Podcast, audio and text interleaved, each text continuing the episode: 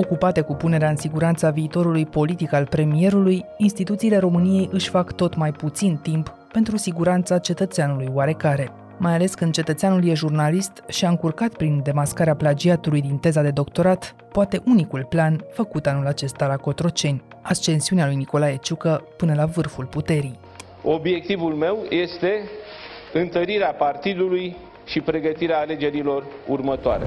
Cazul Emiliei Șercan pune statul în imposibilitatea de a răspunde care a fost amestecul poliției în încercarea de a discredita un jurnalist prin scurgerea pe internet a unor fotografii private dintr-un dosar penal. Dar mai mult decât atât, pune instituțiile de forță în fața unei oglinzi în care se conturează deja un sistem gata oricând să-și înlăture adversarii. Claus Iohannis este arhitectul acestui sistem de putere care are o imagine spălată în Europa, dar are instituții capturate și când vorbim de capturat, hai să ne gândim puțin. Aici dacă suprapunem structurile de putere cu rețelele de plagiatori, cu structurile militare, obținem imaginea și în fruntea acestei chestii este președintele Iohannis, cum se traduce tăcerea la nivel înalt în contrast cu valul de solidaritate pe care dezvăluirile Emiliei Șercan l-au stârnit în societate, dar și cum pune cultura militarizată stăpânire pe instituțiile din România, explică azi Mona Dârțu,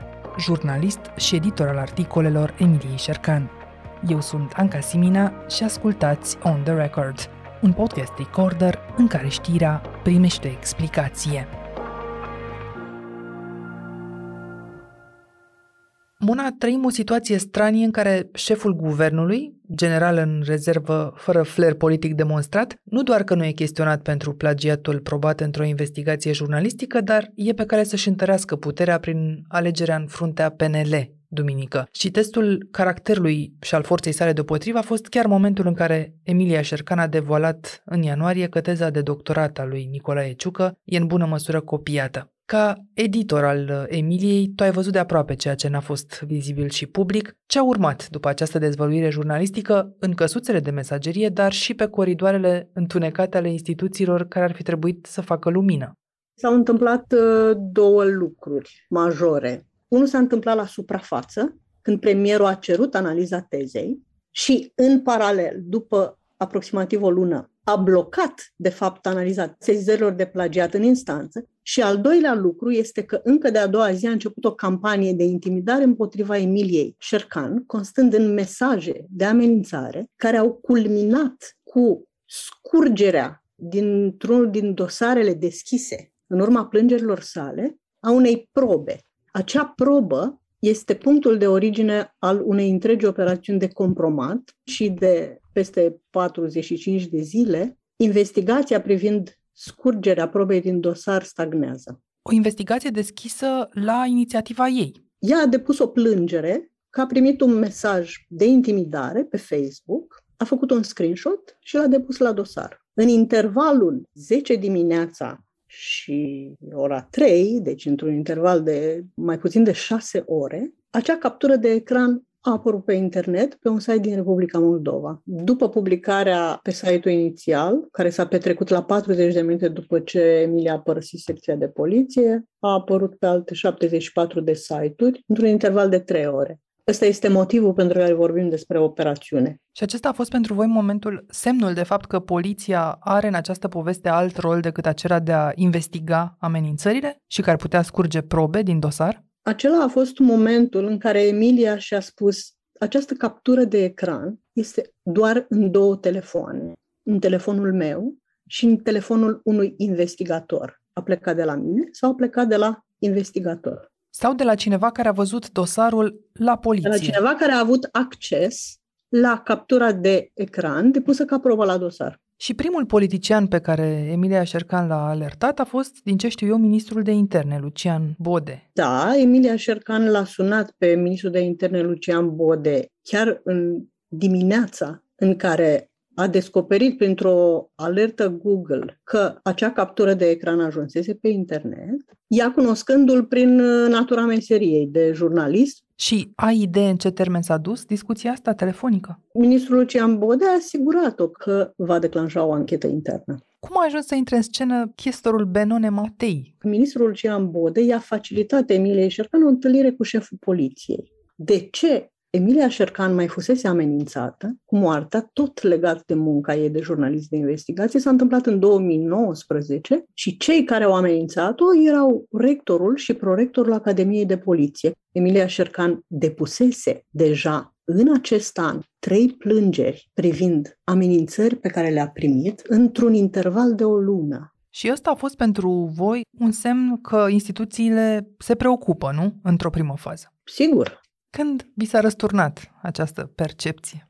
S-a răsturnat la câteva zile. Emilia a depus plângerea joi, vineri s-a întâlnit cu șeful poliției, iar luni, la o nouă întâlnire cu șeful poliției, pe 21 februarie, acesta i-a prezentat niște documente explicându-i că sursa zero, care a publicat prima dată captura de ecran, potențial scursă din poliție, nu este cea pe care am identificat-o noi, ci un alt site, tot din afara granițelor României, care a susținut șeful poliției Benone Matei, a publicat materialul la 5.45 dimineața, deci înainte ca Emilia să-i trimită polițistei care investiga plângerile captura de ecran. Cu alte cuvinte, șeful poliției i-a spus, conform analizei noastre și conform acestor metadate pe care le-a pus în față, captura de ecran despre care dumneavoastră spuneți că a fost scursă din dosar, nu putea fi scursă din dosar pentru că a fost publicată înainte ca noi să o avem. Deci cineva v-a umblat în telefon, probabil, nu? Emilia mi-a povestit că șeful poliției chiar a sugerat asta. Probabil v-a fost spionat telefonul și nu a părut alarmat.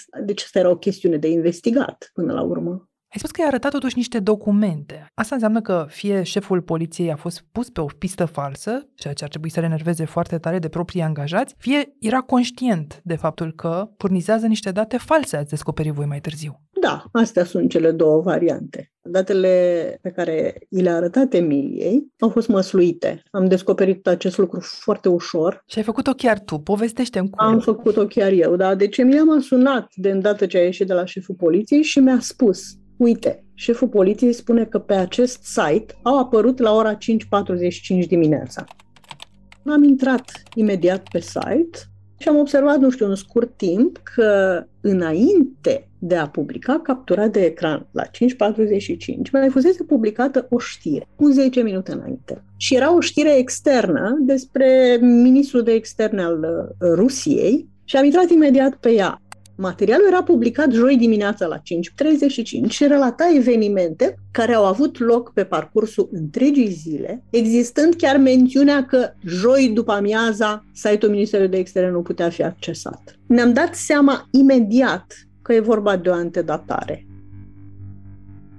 În momentul în care șeful poliției îți prezintă niște date fabricate din care să reiasă că nu din poliție s-a scurs o probă, nu din dosarul penal s-a scurs o probă, fabricarea presupune intenție. Nu e întâmplător, e un plan în spate. Ai început recapitularea asta, o voi continua eu, încercând să stabilesc care sunt personajele acestei uh, operațiuni de compromitere, așa cum se pot deduce ele până acum. Și e vorba de oameni, dar e vorba aici și de instituții. Eu cred că personajele principale, dacă e să mergem pe fir, sunt persoana care a avut prima dată captura de ecran, care este polițista care investiga plângerile de amenințare, este șeful polițistei, care s-a pensionat subit la 47 de ani, începând cu data de 28 februarie, deci la 11 zile după scurgerea de informații, este șeful poliției care i-a arătat Emiliei niște documente despre care noi avem probe că au fost fabricate și este ministrul de interne și deasupra lui premierul Nicolae Ciucă. Și cea mai importantă necunoscută e probabil cine anume din interiorul uh, poliției române a da. permis scurgerea de informații. Cine a aprobat și cine a executat.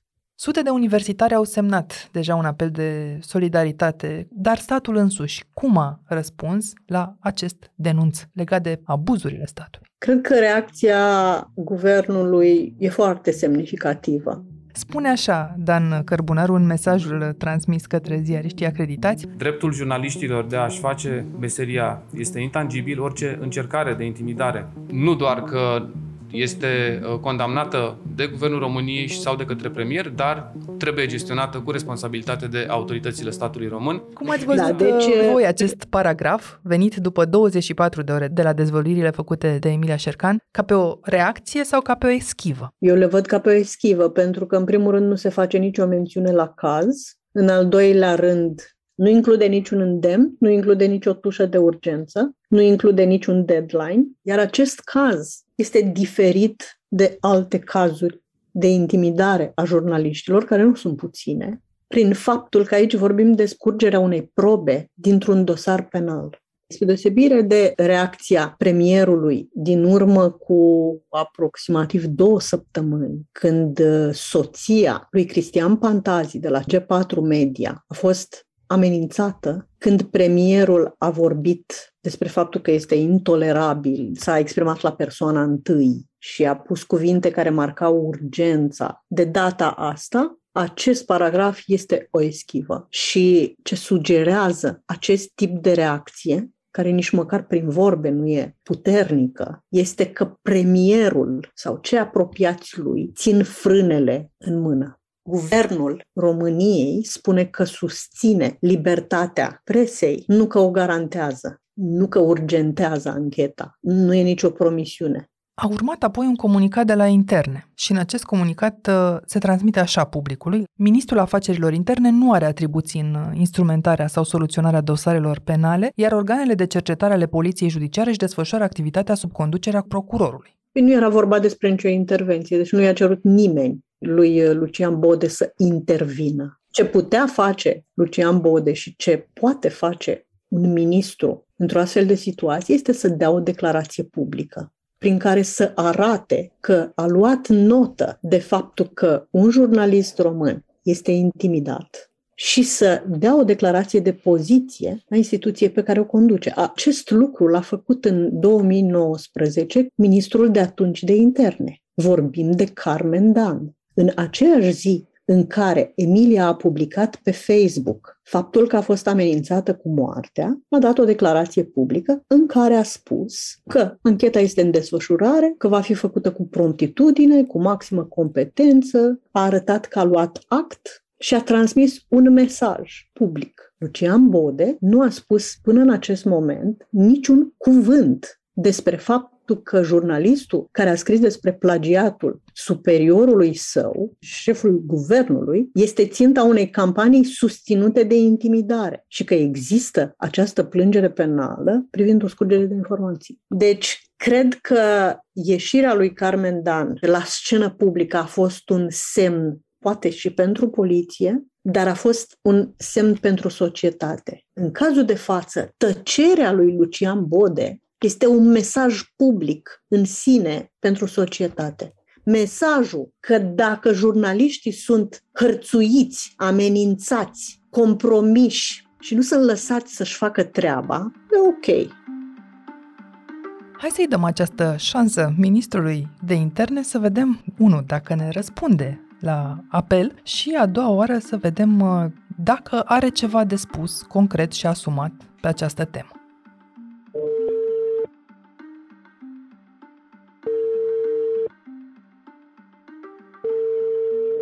Nu l-am prevenit pe ministrul Bode, denotat că știe cine îl sună și că în acest moment nu are nicio acțiune publică.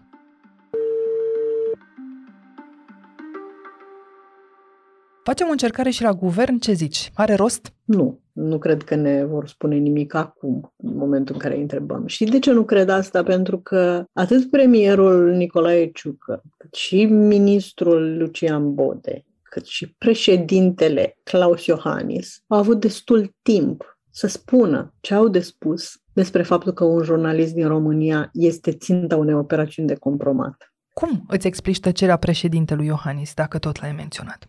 Asta e partea cea mai interesantă de zoom out, pentru că președintele Iohannis și-a început cariera politică, dacă îți amintești, în campania electorală din 2014, cu un adversar acuzat de plagiat. Era vorba de premierul de atunci, Victor Ponta. Este greșit să fie domnul Victor Ponta președintele României și în calitatea mea de profesor cred că este totuși o foarte mare problemă dacă un elev copiază. Dacă cineva care își scrie lucrarea de doctorat copiază, mi se pare o problemă proporțional mai mare și se numește plagiat. Pe parcursul acestor ani, de când este președinte, a vorbit în special la deschideri de an universitar împotriva plagiatului. Iohannes a pronunțat la nivel public, fără echivoc, împotriva plagiatului. A avut o fel de declarații în care spunea două lucruri. Că suspiciune de plagiat trebuie analizate rapid și date verdicte, iar politicienii trebuie să facă un pas înapoi. Plagiatul nu există numai la noi, există și în altă parte. Dar în altă parte vorbesc de democrațiile consolidate. Dacă despre un politician apare discuția că ar fi plagiat, el pleacă din politică. Ultima dată când a spus asta a fost anul trecut, în iulie, după ce Emilia a scris despre tentativa de modificare a regulamentului CNATCO, toate modificările introduse erau pro-plagiatori, și comunitatea academică și societatea civilă i-au scris președintele Iohannis o scrisoare deschisă, în care au cerut să-și precizeze poziția. Dar atunci nu era încă protejatul său politic prim-ministru și nici nu era vreun semn că domnul Nicolae Ciucă ar fi plagiat în teza de doctorat. Anul acesta, în ziua în care a apărut materialul cu probele concludente privind plagiatul lui Nicolae Ciucă, a dat o declarație doar la solicitarea presei, care nici măcar nu e pe site-ul președinției, în care spune că își menține poziția reiterată în nenumărate declarații publice privind combaterea fenomenului de plagiat și importanța integrității academice. Ca și în comunicatul guvernului privind operațiunea de compromat, niciun soi de asumare. Încheie spunând că până la o decizie finală a instituțiilor abilitate, președintele Claus Iohannis nu va mai face alte precizări pe acest subiect. Dar dacă ne întoarcem la operațiunea de compromitere, poate ne avertiza președintele că nu va mai vorbi despre plagiatul sau neplagiatul uh, premierului Ciucă, dar e justificat să nu scoată niciun cuvânt despre această potențială scurgere de informații? Nu, nu este justificat ca președintele care a vorbit timp de șapte ani despre integritatea academică și împotriva plagiatului să nu aibă niciun fel de reacție publică vis-a-vis de faptul că jurnalistul care dezvăluie plagiate de șapte ani este ținta unei campanii de intimidare pentru a doua oară. Urmărești presa de mulți ani și cu o meticulozitate rară, aș adăuga. Ce s-a întâmplat acum? Au uh, văzut marile redacții subiectul? Majoritatea publicațiilor independente au preluat, au preluat uh, în jurnale de știri și câteva posturi de televiziune, dar o chestie de această gravitate nu a fost încă dezbătută public. De exemplu,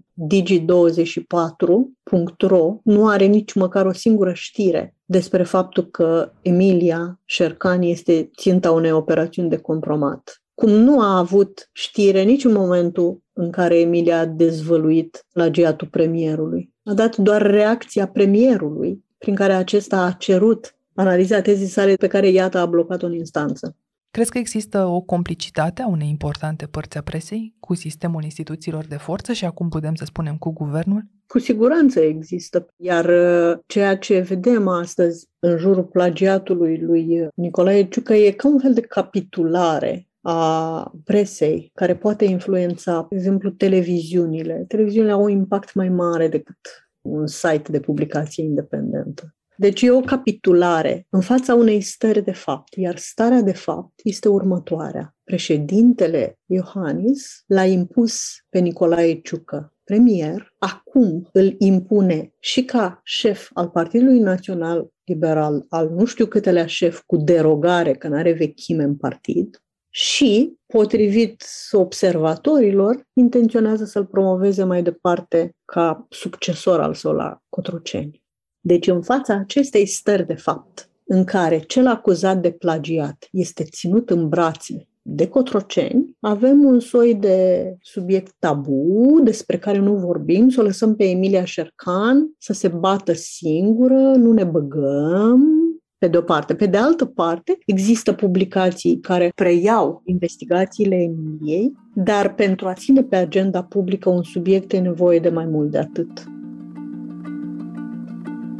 Ce alte exemple probează militarizarea deloc discretă a societății românești, dar și cum folosește premierul Ciucă justiția pentru a evita un verdict științific în cazul tezei sale de doctorat, explică imediat tot jurnalista Mona Dârțu. Revenim! Carpatica din România, patria apelor minerale. Mona, vezi în efortul instituțiilor de a încerca să compromită un jurnalist incomod și apoi să își acopere abil urmele, vezi o invitație la autocenzură și pentru ceilalți, dacă nu chiar o amenințare subtilă? Da, ar putea fi, sigur că este. Dar mai mult decât atât, e vorba de un jurnalist care scrie neîntrerupt despre plagiate din zona universităților militare. Vorbim despre politicieni și conducători de instituții care și-au luat doctorate în aceste universități militare. Și frăția nu se uită. E parte din fundalul vieților noastre. Această militarizare care nu e discretă a societății românești. O să-ți dau două exemple legate de infiltrarea culturii, să zic așa, de securitate națională în fibra societății. M-a amuzat foarte tare, m-a amuzat și m-a speriat o declarație dată de ministrul uh, apărării, Vasile Dâncu, care are formație de sociolog. El a fost de trei ori ministru. Deci e un soi de fir roșu așa în PSD. Și ce a spus uh, imediat după instalare? A zis așa. Sper să reușim să aducem cât mai mulți civili la cursurile Colegiului Național de Apărare. Pentru a crea, din cei care se află în administrație, chiar și la nivel local, a crea un spirit comun în ceea ce privește politica noastră de apărare națională. Este una din preocupările mele. M-a criticat un jurnalist că a spus că asta nu e foarte important, cultura de securitate. Să sintetizez. Un sociolog, profesor de sociologie, care asigură controlul civil asupra armatei române, invită oameni din administrația publică, nu la SNSPA sau în zona studiilor administrative, ci la Colegiul Național de Apărare. Și nu ca să înțeleagă, ci ca să preia din cultură. Da, și dacă studiezi, are câteva teme, dar una dintre ele este că armata este înaintea societății. Armata română este în acest moment cea mai avansată componentă de modernitate în societatea noastră. El spune că pentru că armata este NATO, e mai avansată decât societatea. Faptul că suntem membri ai NATO a ajutat armata română să meargă înaintea societății și sperăm că vom reuși să facem această joncțiune cu societatea. Deci hai să educăm administrația în spirit militar. Eu asta înțeleg. Și îmi spune asta un profesor din zona civilă, un sociolog. Și un alt exemplu, care este din cu totul altă zonă, E vorba despre cloudul guvernamental, un proiect finanțat prin PNRR cu sute de milioane de euro, care presupune ce digitalizarea României pe scurt. E, acum două săptămâni, industria de software și servicii și multe asociații din zona tehnologiei au contestat felul în care este gândit acest cloud guvernamental. De ce? Pentru că în proiectul de ordonanță de urgență erau trei instituții menționate. Una civilă și două militare, STS și SRI. Ba chiar una dintre asociațiile din zona tehnologiei a spus SRI nu poate asigura securitatea datelor pentru că SRI are drept atribuție să colecteze și să valorifice date. Și dacă punem cap la cap toate astea, cu faptul că avem un premier care este general în rezervă, cu politicienii care și-au făcut doctorate și studii în zona celor trei universități militarizate, Academia de Poliție, Universitatea de Apărare și Academia SRI. Și cu Claudu, și cu hai să aducem oamenii din administrație la Colegiul de Apărare să aibă o mentalitate de apărare, de securitate națională. Asta îmi amintește de un articol scris de Sorin Ioniță de la EFOR în 2015 în care vorbea despre pakistanizarea României. Cultura militarizată pune stăpânire pe instituții. Una, tu ai făcut la un moment dat reconstituirea amănunțită a primelor amenințări cu moartea la adresa Emiliei Șercan venite din sistemul militar. Îmi povesteai de asemenea mai devreme că receptivitatea lui Carmen Dan a fost un moment decisiv pentru ca ancheta aceasta să se desfășoare și repede și să fie dusă până la capăt. Azi mai e ministrul de interne la fel de puternic ca acum trei ani sau își folosește în mod diferit puterea? n-aș merge pe speculații, dar ți-aș da niște fapte. Carmen Dan nu avea nimic de apărat. Ba mai mult, avea oarece conflicte cu Academia de Poliție, ea nu avea nimic de apărat. Ministrul Bode îl are de apărat pe șeful guvernului din care face parte, care îi va deveni probabil șef și pe linie de partid, amândoi, și Nicolae Ciucă și Lucian Bode, fiind oameni care au primit viza Cotrocenului. Așadar îl vezi pe președintele Iohannis un artizan al acestui sistem nou de putere? Un arhitect mai mult decât un artizan. Artizanul se ocupă de detaliu. Claus Iohannis este arhitectul acestui sistem de putere care are o imagine spălată în Europa, dar are instituții capturate. Și când vorbim de capturat, hai să ne gândim puțin la establishmentul instituțional și să îl suprapunem cu rețelele de plagiatori. Și e ca la tipografie. Culoarea se obține prin suprapunerea unor plăci pe patru culori. Negru, magenta, galben și albastru. Așa se obține fotografia color. E, aici, dacă suprapunem structurile de putere cu rețelele de plagiatori, cu structurile militare, obținem imaginea. Și în fruntea acestei chestii este președintele Iohannis, care dă declarații politicoase, nu a acordat în atâția ani niciun interviu presei și care practic și-a subordonat partidul nu cred că greșesc dacă spun că Cotroceniu stabilește cine este șeful partidului. Deci da, președintele Iohannis este arhitectul acestei povești. Și președintele Iohannis, care din 2014, de când a intrat în viața publică națională, vorbește despre plagiat, a numit șapte premieri. Trei au doctorate. Toți cei trei premieri cu doctorate sunt plagiatori. Jur credință patriei mele România. Jur să respect Constituția și legile țării. Așa să-mi ajute Dumnezeu. Până la alegerile din 2020, președintele Iohannis putea da vina pe faptul că legislativul și executivul sunt controlate de PSD. Asta este devoalarea lui Claus Iohannis și a relației lui cu plagiatorii, de fapt. Dacă fostul președinte Emil Constantinescu a plecat din funcție spunând că l-a învins securitatea, Claus Iohannis va pleca, l-au înghițit plagiatorii. Vezi în această strategie pe care o numeai de mutare a atenției, de încercare de discreditare în același timp a unui jurnalist care a devolat plagiate, apoi de apărare feroce a șefului guvernului, vezi vreo asemănare cu tactica la care au apelat PSD și Victor Ponta în 2012? Asemănările țin de obiectiv. Obiectivul este ca politicianul acuzat de plagiat să nu facă, cum spunea președintele Iohannis, un pas în spate în fața probelor concludente.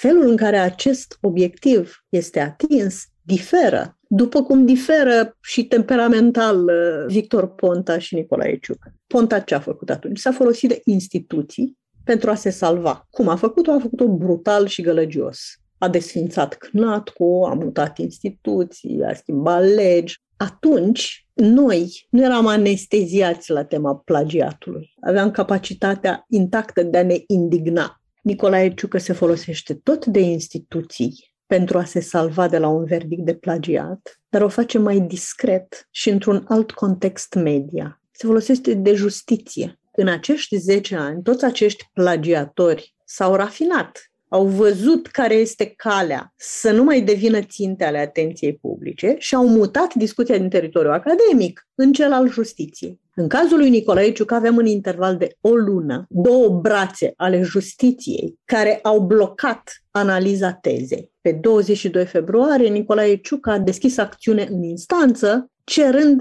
anularea, ca să zic în limbaj comun, sesizărilor. Ca și cum n-ar exista acele sesizări de plagiat. Cu câteva săptămâni înainte, la parchet a fost depusă o plângere, nu știm de către cine, pentru plagiat împotriva premierului. Premierul și-a susținut teza de doctorat în 2003, fapta penală este prescrisă din 2008, iar procurorii care au primit această plângere au mers frumos și la Universitatea Națională de Apărare și la CNATCU și au ridicat toate documentele care stăteau la baza analizei. Asta ce înseamnă? Teză de doctorat, tot felul de certificate, materialele sursă. Deci, prin două acțiuni ale justiției, în interval de o lună, premierul a blocat analizarea tezei. Întâi pentru că nici Universitatea de Apărare, nici CNATCU nu mai au documentele respective. Deci nu au cum să meargă înainte cu analiza științifică și, doi, în primă instanță au fost suspendate sesizările. Iar baza acestei întregi construcții are un detaliu care pare să scape inclusiv procurorilor. Fapta penală e deja prescrisă. Da, e interesant, nu? Ce urmări ar avea din punctul tău de vedere, Mona, tăcerea generalizată dincolo de cea a președintelui, așternută peste plagiatul premierului, apoi peste acest caz de scurgere de informații confidențiale, așa cum își dorește de fapt acum puterea politică. Urmările ar fi să nu-i găsim pe cei responsabili de încercările de intimidare ale Emiliei Șercan. Doar că Emilia Șercan a transmis foarte clar că va depune plângeri, că va alerta organismele internaționale, va continua să scrie. Cred că o altă urmare mai subtilă este că, în mod paradoxal, oamenii au înțeles că vorbim de rețele întregi care acaparează puncte cheie în instituțiile statului român, că plagiatorii sunt șantajabili și vulnerabili, că instituții esențiale din statul român sunt ocupate de oameni cu un trecut academic dubios și că, de fapt, trebuie să fim atenți. Că acum cum ieșim, aici e problema. Și asta putea face Nicolae Ciucă și asta putea face președintele Iohannis. După un scandal cu reverberații timp de un deceniu, cel al premierului Victor Ponta, să schimbăm conversația despre plagiat, să lăsăm analiza științifică să meargă înainte, să ne cerem scuze de la microfon, chiar dacă rămânem în funcție, ca să fie un moment de inflexiune de România educată. Dacă ne uităm așadar atent la România de azi, vedem parchetul ca locul în care e bine ținut uh, la adăpost aflarea adevărului despre un plagiat la cel mai înalt nivel, vedem o instanță cel puțin, sub semnul uh, lui să trăiți, vedem guvernul ca o cazemată și președinția cu toate serviciile de informații subordonate la fel. Crezi că mai poate face ceva societatea pentru a recupera din puterea asta pierdută în ultimele luni în fața acestui sistem al instituțiilor de forță devenit, așa cum ziceai, rețea care acaparează punctele cheie ale statului? Cred că fiecare poate face ceea ce crede că e corect să facă la nivel individual. Dacă eu cred că e corect să depun o sesizare de plagiat, să depun o sesizare de plagiat. Dacă eu cred că sunt jurnalist și pot să-l întreb pe politicianul cu tare, cu tare lucru, chiar dacă nimeni nu mai întreabă asta, întreb acel lucru. Dacă pot să protestez că proiectul de ordonanță de urgență privind cloudul guvernamental e prost alcătuit și pune în pericol digitalizarea României, protestez. Dacă vreau să fac curat pe stradă, fac curat pe stradă. Dacă vreau să dezvălui corupția unui politician sau a oricui, dezvălui. Sunt lucruri care durează. În plus, există elemente neprevăzute. Cred că e nesănătos să privim spre viitor din punctul X, uitându-ne la ce s-a întâmplat în ultimii 2-3 ani și să zicem că linia va merge în continuare în acea direcție fixată în ultimii 2, 3, 5 ani. Deci da, hai să ne uităm la fapte. Faptele astea sunt în privința structurilor de putere, a militarizării, care nu mai e nici măcar subtilă, a instituțiilor statului. Avem un președinte despre care va rămâne în istorie că după ce a câștigat cinci rânduri de alegeri împotriva unor candidați PSD, a adus PSD la putere și după ce a vorbit șapte ani împotriva plagiatorilor, ține în brațe un premier plagiator, da, e un fapt, dar planul bine pus la punct de la Cotroceni, potrivit căruia Nicolae Ciucă va fi președintele PNL și candidat la președinție și va câștiga președinția. E un plan. E necesar să faci planuri, dar nicio bătălie nu e câștigată conform planurilor. Asta știu liderii militari. Eu cred că și Nicolae Ciucă știe asta. E doar un plan.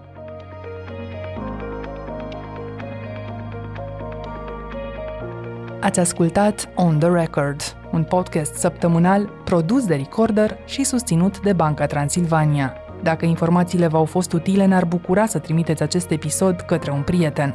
Suntem pe orice aplicație de podcast și pe canalul dedicat de YouTube. Iar ca să nu ratați niciun episod, nu uitați să dați subscribe. Vă recomandăm să ascultați și podcastul BT Talks, disponibil pe bancatransilvania.ro podcast. On the Record are ca editori pe Cristian Delcea și pe Mihai Voinea. Eu sunt Anca Simina și mă găsiți pe anca.simina.arondrecorder.ro Ne reauzim vinerea viitoare!